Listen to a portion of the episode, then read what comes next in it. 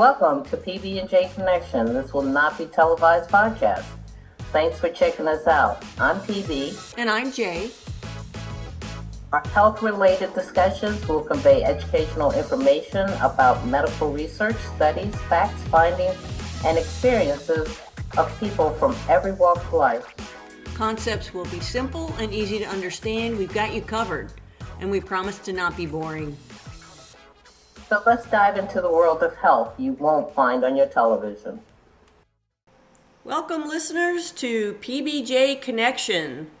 We are going to talk today about batteries and disposal and all the things that you ever wanted to know about household batteries. And Pam's going to start us out. So, um, what can you tell us about batteries, Pam? So, hey Jay, hey listeners, welcome again.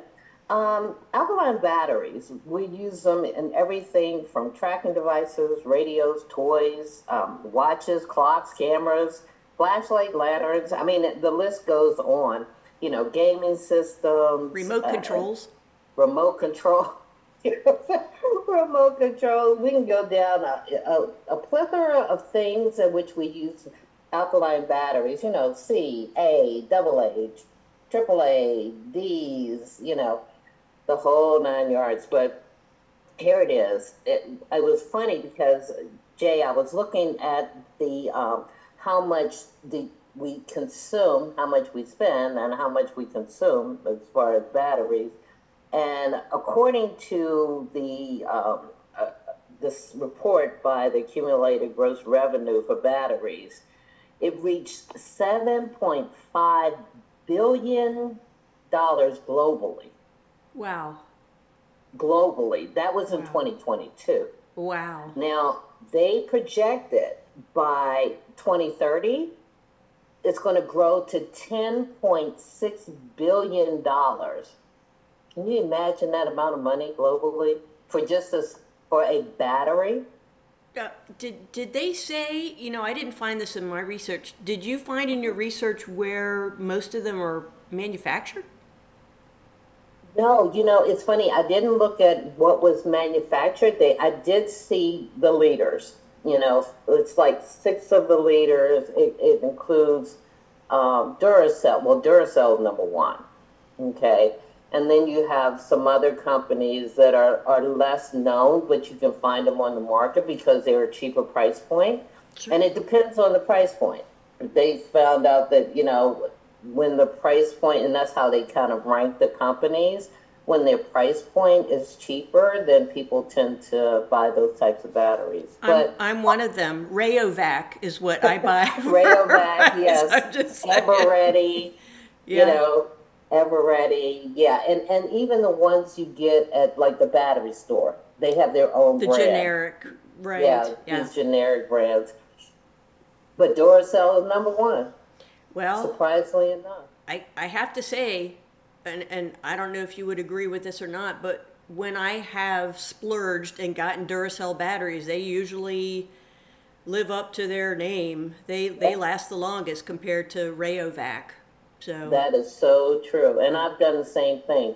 So if I'm going to buy batteries and I have a tendency of buying them in bulk, right? So I'll I'll find a pack of 20 or whatever. It's, it, for me, it's better to have them on hand, and that's been my attitude to have them on hand than to not have them. And then I'm searching around the house for a battery, or I'm taking a battery from one device and putting it into another device. And I've done that. yeah, I think we've all done that, Pam. I think we all have. it's crazy. So, according to the Environmental Protection Agency, each year Americans throw away 3 billion batteries. This is just in the U.S. This is just U.S. citizens. And it's about, which equates to about 180,000 tons of battery and more than 36 tons of just on the single battery, just on a single battery. So they estimated, they kind of looked at it and said, okay, if you took batteries and strain them end to end, that that 180,000 batteries you uh, these are just dead batteries, right? You would actually it would circle the Earth six times. Wow, that's a lot. So can you imagine that much going into the waste? magic, the magic mountain. Yeah, the magic. Yeah, the trash. the, tra- the trash and the recycling. So unlike you know composite trash, you can't put batteries. You're not supposed to put batteries in the trash, but we all do because we don't consciously think about it. Sometimes our awareness is not there. What is this battery going to do once I throw it in the trash can? Where is it going to go? Of course, there are processes in place so that you know, but batteries are very have very harmful materials, and we have to look at what exactly what is the right temperatures you know that batteries are stored in. I mean it's corrosive acids there's nickel there's cadmium there's cobalt there's lead there's there's so many heavy metals. Um, and it goes not when it goes into waste or know a, a refuge place those chemicals leach into the water and they actually go into the air you know as as carbon vapors right? So we have to kind of look and see what the heck is going on with these. So we're going to talk about i want to talk a little bit about the harmful effects of alkaline batteries you know initially i talked about the chemical composition of these batteries the heavy metals there's magnesium dioxide uh, there's zinc there's potassium hydroxide and so improper disposal releases these substances in our environments and then we talked about the heavy metals you know, the mercury, the cadmium, the, the lead. Um, and so these are just, they pose serious health effects on human exposure. And, and Pam, I just want to say something too uh, for our listeners to consider. Um, we're, if you think back um, how long batteries have been around, household batteries, right? Eveready batteries, the usual batteries that you put in your dollies and your and your toy trucks and stuff. When when you and I were kids, we're talking, you know, more than sixty years ago, right?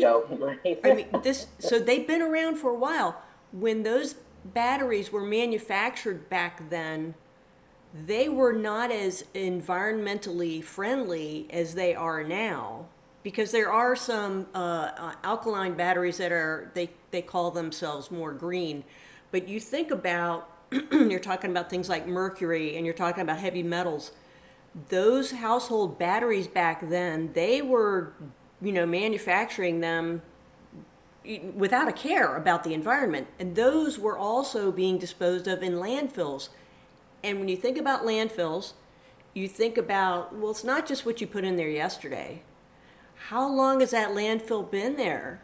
It's been there for decades, and all those old batteries, they didn't just disappear, right? At all, not at all. They they're still they didn't dissolve. They're still there, leading to what you're talking about with the groundwater. Sorry to interrupt. I just want to. No, no, that's a good point, Jay, because, you know, even if somebody consciously bought disposable batteries, right? Well, they found out that there's about 14,000, 14,000, this is the EPA, 14,000 tons of rechargeable batteries that end up being thrown away. These are rechargeable. So, just to put it this way, batteries are going to end up in the landfill. You know, no matter how conscious we try to be, they're going to end up in the landfills. But because of our consumption of the devices as consumers, you know, we want the remote controls for our TVs because Jay, you remember we used to have to get up and turn the channel. oh, the horror! Oh, the horror! We had to actually oh, get up oh. and turn the channel. Get up and turn the channel, and if you remember when the knob knob broke, Yes. on the channel Yes. turner, how you had to get a pair of pliers. Well, of course, uh, you, vice grips were the best. right. I mean, you know, you could just keep them on there permanently, and that would be your new dial.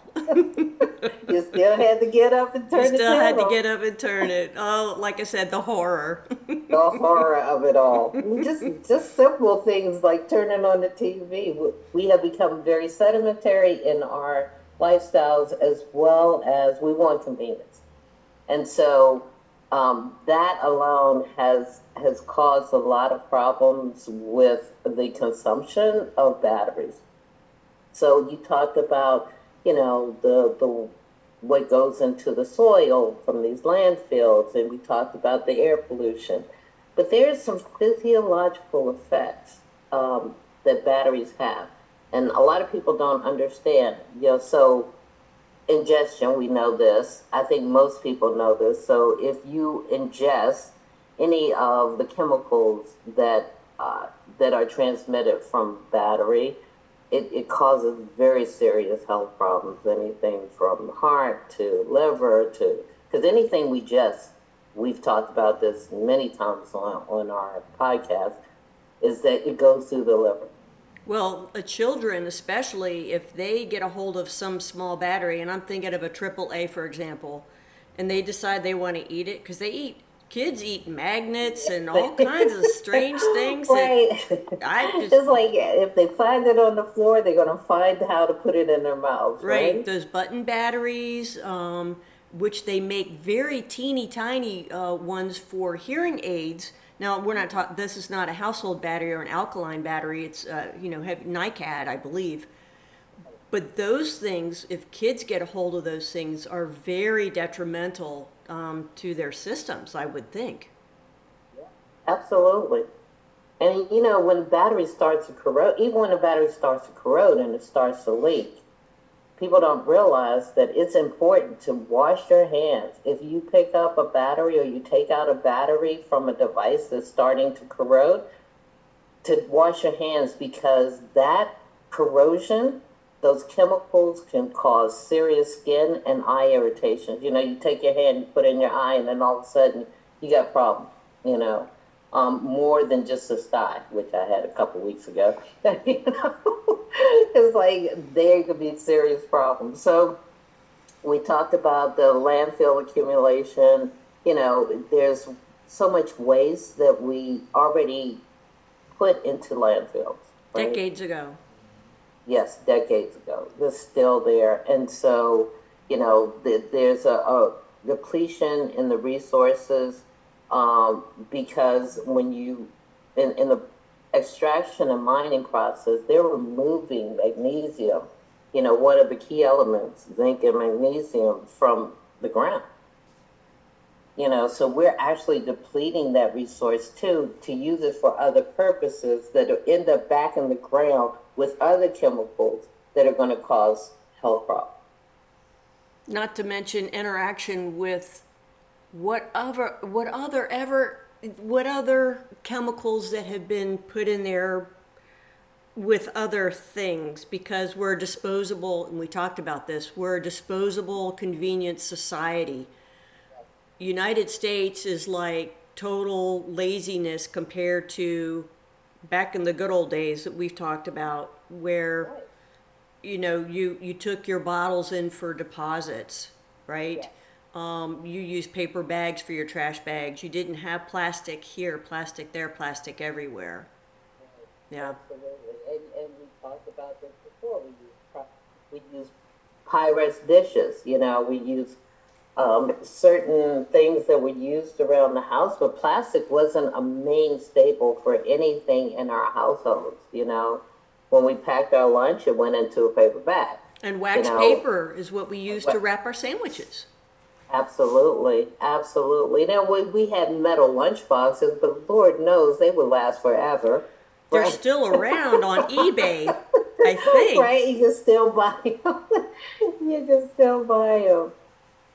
So there's a lot of uh, things that we could do. But Jay, what is? I- don't know. In your research, have you found out what? How? What is the structure of a battery? You know, I talked about the chemical elements, but there is, I'm sure there is a mechanical structure or some way that, you know, the battery is built. Right. So, yes, there is. There is a structure, Pam, and let me let me tell you about it. Right. so, when you pick up a battery, you can see that there's uh, a this is i'm talking about alkaline household batteries i'm not talking about rechargeable batteries i'm not talking about the button batteries this is just your regular stand, standard run of the mill alkaline battery that we use for remote controls and flashlights and things like that so there's one end that's got little bump on it and then there's the flat end right? So if you're if you do a cross section of a battery and this is according to encyclopedia britannica this is not because i know just you know because i'm that smart. It's not because of that. It's because i looked it up. So the anatomy of an alkaline household battery is this. First of all there's the label on the outside.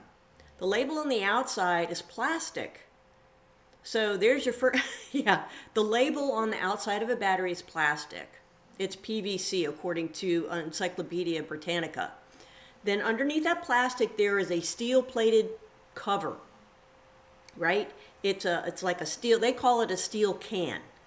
Um, under that, there is an they call it the outer cathode, and it's made of manganese dioxide and carbon and electrolyte. Then past that layer, there's non-woven fabric. Now I don't know what the fabric is. It didn't describe what the fabric is. And then there's more electrolyte.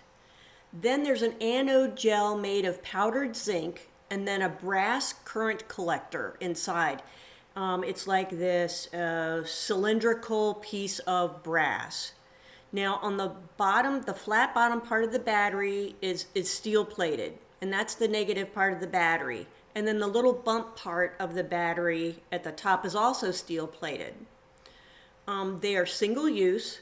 They use potassium hydroxide and alkaline as the electrolyte, which I just uh, talked about a few minutes ago, with a zinc gel encased in that steel case. So I know it's not, you think about it, it's just multi layers of, of chemicals, of metal, and of uh, conductors so that the battery will work from the positive end to the negative end. That's how electricity is conducted to make your device work. It's the battery is basically a conduit from one end to another end of a device to, to energize it. The, the contents of the battery makes it able to work, right? It energizes the device. And so, just like Pam described, um, that white stuff, you know, when you open up a, a, let's say your remote control, you haven't changed the battery in three years, and all of a sudden it stops working, and that white powdery stuff, that white powdery stuff is potassium hydroxide that's been pushed out of the battery casing. And when it reaches the open air, it reacts with the uh, carbon dioxide in our air and it forms potassium carbonate. So that's that white powdery stuff. And just like Pam said, yeah, d- don't touch that stuff. And, and don't, don't touch your eyes after you touch that stuff. Wash your hands. It, it wouldn't be good um, to do that. So um, make sure that if you do have that and you clean your battery terminals and you clean your device, wash your hands or use uh, you know some kind of latex gloves or some kind of gloves while you're you're cleaning your device. And so, um, when I was, I have a question. Mm-hmm. I have a question on this structure because I don't know, but mm-hmm. I'm just curious. Sure. The bump at the top is it called a cathode or cath? So the the cathode the cathode, cathode. is like mm-hmm it's inside the battery. It, it's it's oh, okay. yeah. The cathode. Yeah, I thought too that the cathode was at the top and the anode was at the bottom, but right. it isn't. It the cathode okay. is inside. The cathode is inside the battery, and the anode is also inside. It's like the, the internal part of the battery. It doesn't seem like it would be right. It seems like, well, we need to call the bump something and we need to call the flat part something. part but it isn't. It isn't. Okay, it just tells you positive and negative. Just right? just positive and negative. Yeah, I thought the same thing, and and then I looked at the. Uh, I'm looking right now. I'm looking at a diagram that's got all the pieces and parts labeled. So, yeah, who knew, right? There's also a brass rivet in there too for anybody who's interested in, in all the metals that are in a regular alkal- alkaline battery. So, um, similar to what Pam was saying about the uh, amount of money that's spent on batteries and the amount of batteries that are used, what I found was on the batteries in a flash website, in a household of two people, anywhere from 20 to 60 batteries are used at any given time. And that depends on how many people live in the house and how many battery operated appliances and gadgets you have. So 20 to 60 batteries for two people. And when you think about smart houses now and the amount of remote controls that are used for ceiling fans, for um, thermostats, for thermostats, for oh yeah, I forgot I've got a battery in my thermostat um, for uh, TVs, for anything that you've got a remote control for, you really have more batteries than you than you think about, right? Um, so who knew? What I wanted to talk about, Pam, uh, especially, is why why do we have so many batteries that are just thrown in the landfill, right? Why isn't there a push, just like we have um, trash collectors that come out and take our recyclables at the curbside? Why isn't there some kind of mechanism for batteries? Well, there is, especially for those batteries that have high metal content, like NiCads, like lead acid batteries you have in your vehicles, because those are pretty valuable the efforts it takes to recycle those out are less than the benefits, the monetary benefits that are are um, achieved. I found this out a long time ago when I did uh, research on mercury containing batteries and lead acid batteries. There's a lot of money in reclaiming those heavy metals. So there's an incentive. But when you look at an alkaline battery, there's not that much in a battery to be reclaimed. And you know how small a, triple a is, and the bigger ones, like a D, I think are the biggest, or perhaps the 12 volt that you put in a lantern battery. I think those are, are, are pretty big, but I don't know what the contents of those are. Um, there's not a lot of metal in there. There just isn't. You've got your steel casing, right?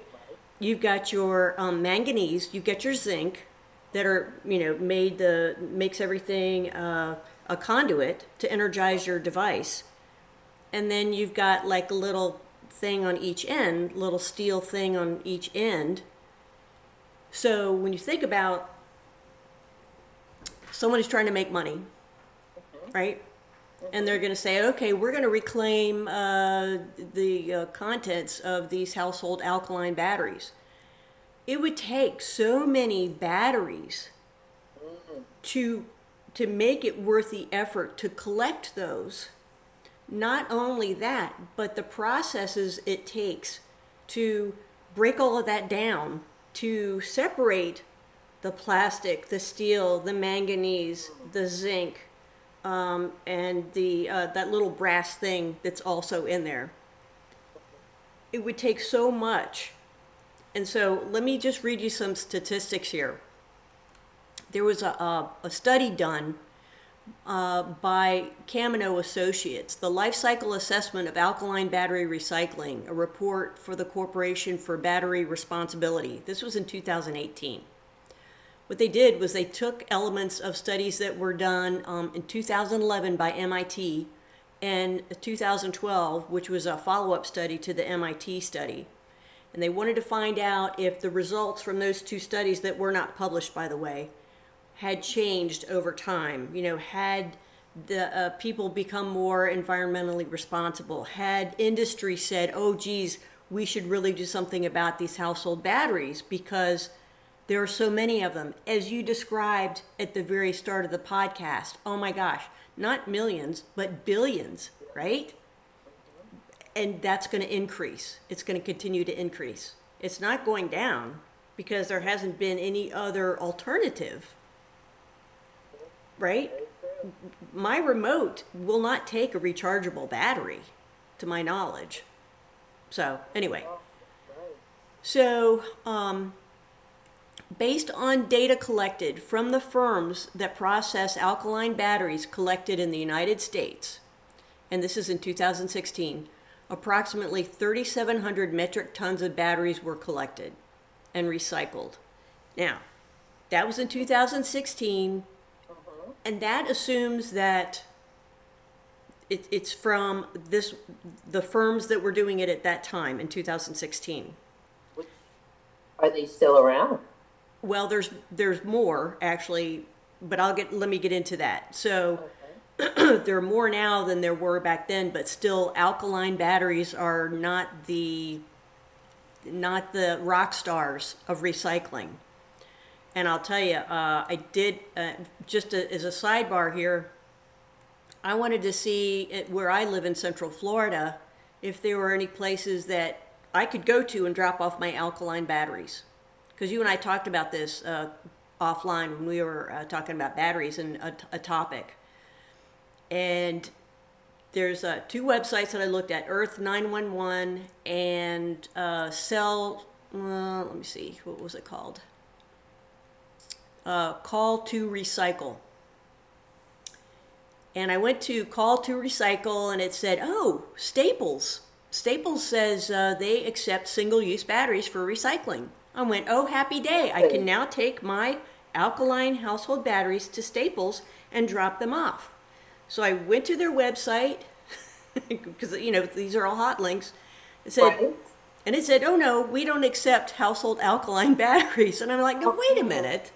I just went to a website that said that you do. Right. But they don't. They don't. They don't. Now, I went to earth911.com and I also did another search looking for locations. Uh-huh. It said, no, sorry, too bad, so sad. Nowhere you can drop them off, but you can mail them in. And I'm like, what? I'm going to mail them in somewhere? Which is going to cost you. On my dime, my packaging, yes. and my. So, how many people do you think are such good stewards of the environment that they're going to say, oh, yes, let me spend 10 or 15 dollars by gathering up all of my alkaline batteries packaging them up taking them to the post office and by the way their rates have increased or us or ups or fedex or wherever and i'm going to mail them in that's just not going to happen it's just not going to happen and, and they and here it is most of them don't anticipate that it will well, of course not. It's because it's, it's, it's, not no be, gold. It's no gold in the nugget. No, you know? there's no there's no value added for either the person packaging thing up or the the recipient, whoever that is, whatever company yes. that is, because the the amount's probably going to be so small. They're going to be like, well. They're going to end up throwing it in the trash. I mean, so, and so here's so here's going to end up. In, well, basically, so this study that was done in 2018, the bottom line is I'm going to get to the bottom line. They used 10 metrics to determine okay, what's the what's the the the value added? What's the benefit of recycling alkaline batteries? They used 10 different metrics. 3 of the metrics that they found, which was ecotoxicity, human health carcinogens and human health non-carcinogens, showed a net benefit for recycling those batteries. But that means it's there were seven metrics that said no, there is no net benefit. Right? So 3 out of 10 there was a net benefit. But what is so ironic to me is the three metrics that they said there is a net benefit net benefit was ecotoxicity, so that's the environmental, human health carcinogens, uh, just say no to carcinogens. Right. Thank you. Of all kinds. Right. Thank you. And human health non carcinogens. So things that affect the human health, but they're not carcinogenic. So they found out that most indicators have a net burden and are higher than landfill and incineration and are consistent with the 2011 and 2012 studies that they did. The biggest not net benefit had to do with the greenhouse gas emissions of the processes that are used to recycle and the transportation. right? So they said to transport and process batteries is so burdensome to the environment and for greenhouse gas emissions. And uh, because we're talking about um, you getting in your car and driving and, dro- and dropping things off. And how many people doing that? Say say there were collection areas. So your gas your fuel and all that stuff to take to get in your car and do that.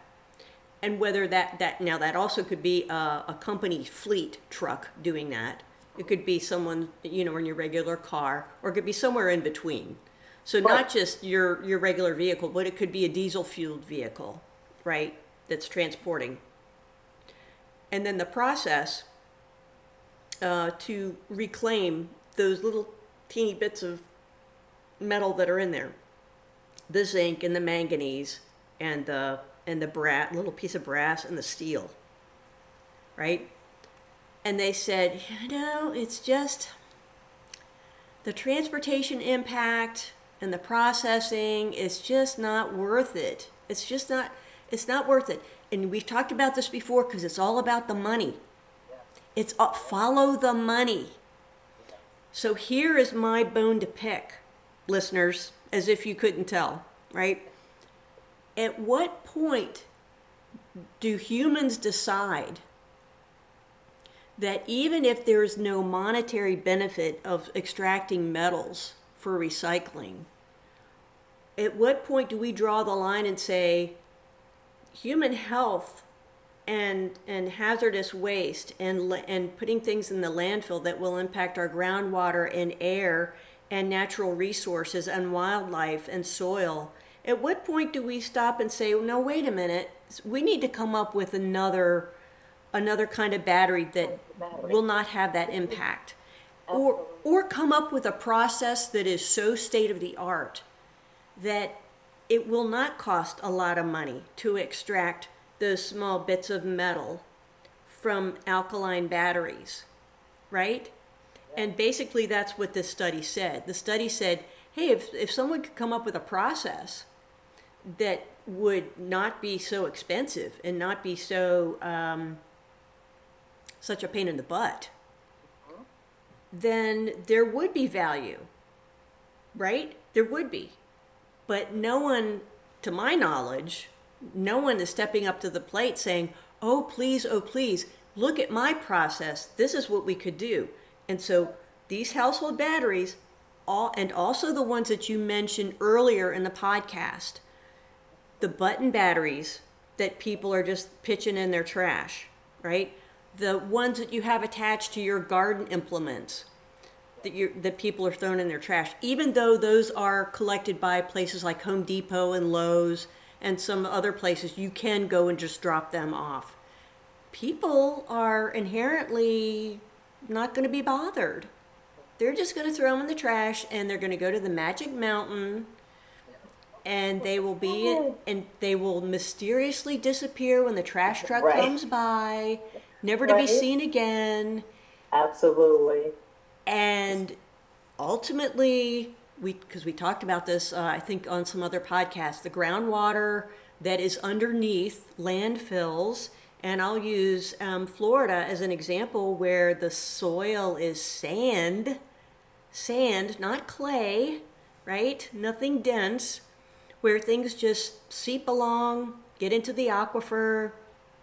Aquifer is our drinking water. Right. goes into right. our tap, goes into our bath water. Um, wildlife drinks it. We fish out of it, right? People fishing all this stuff, where they have found plastics already, by the way, folks. Think about plastics. Heavy metals are not something that are easily flushed from the system, from our system. And so cumulatively, right, maybe not a battery here and there, but cumulatively, we're talking decades of disposal of batteries, all kinds of batteries and all kinds of chemicals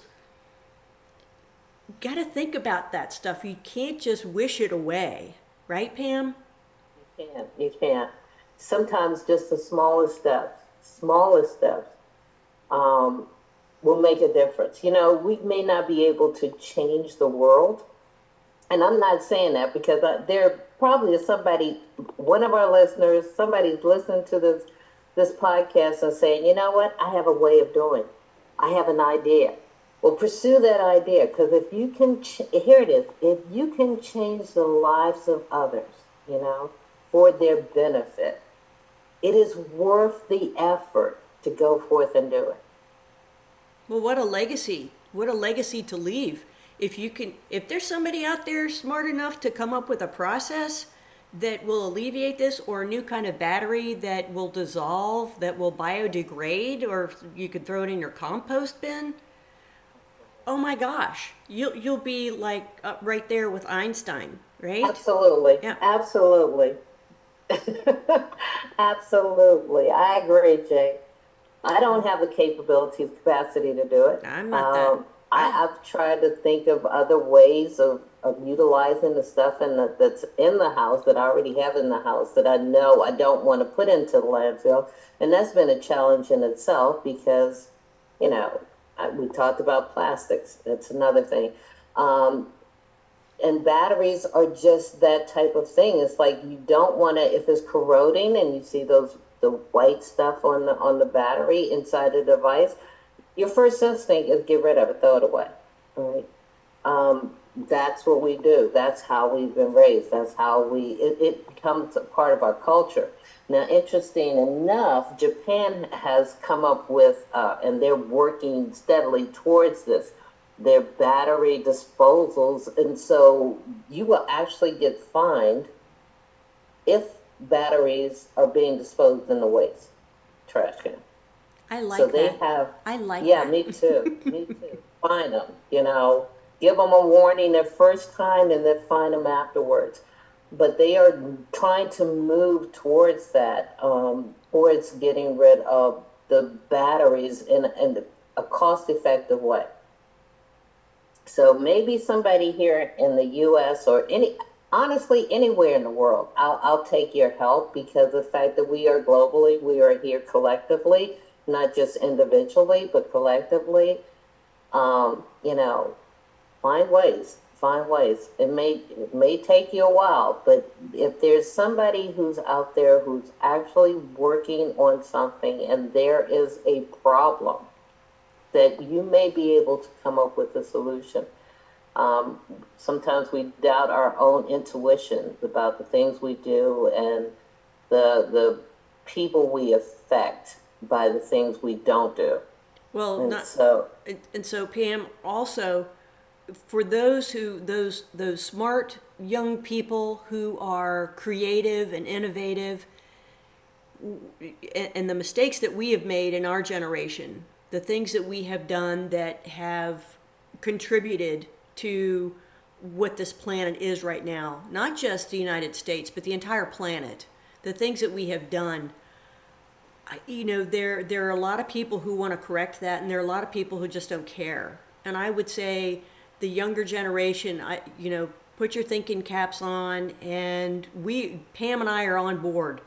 Uh, we would love to hear. We would love to find, uh, you know, people who are coming up with solutions to the problems that we have we have caused, not maybe intentionally, um, because you never thought about the environmental impacts uh, of some of the things that we did decades ago.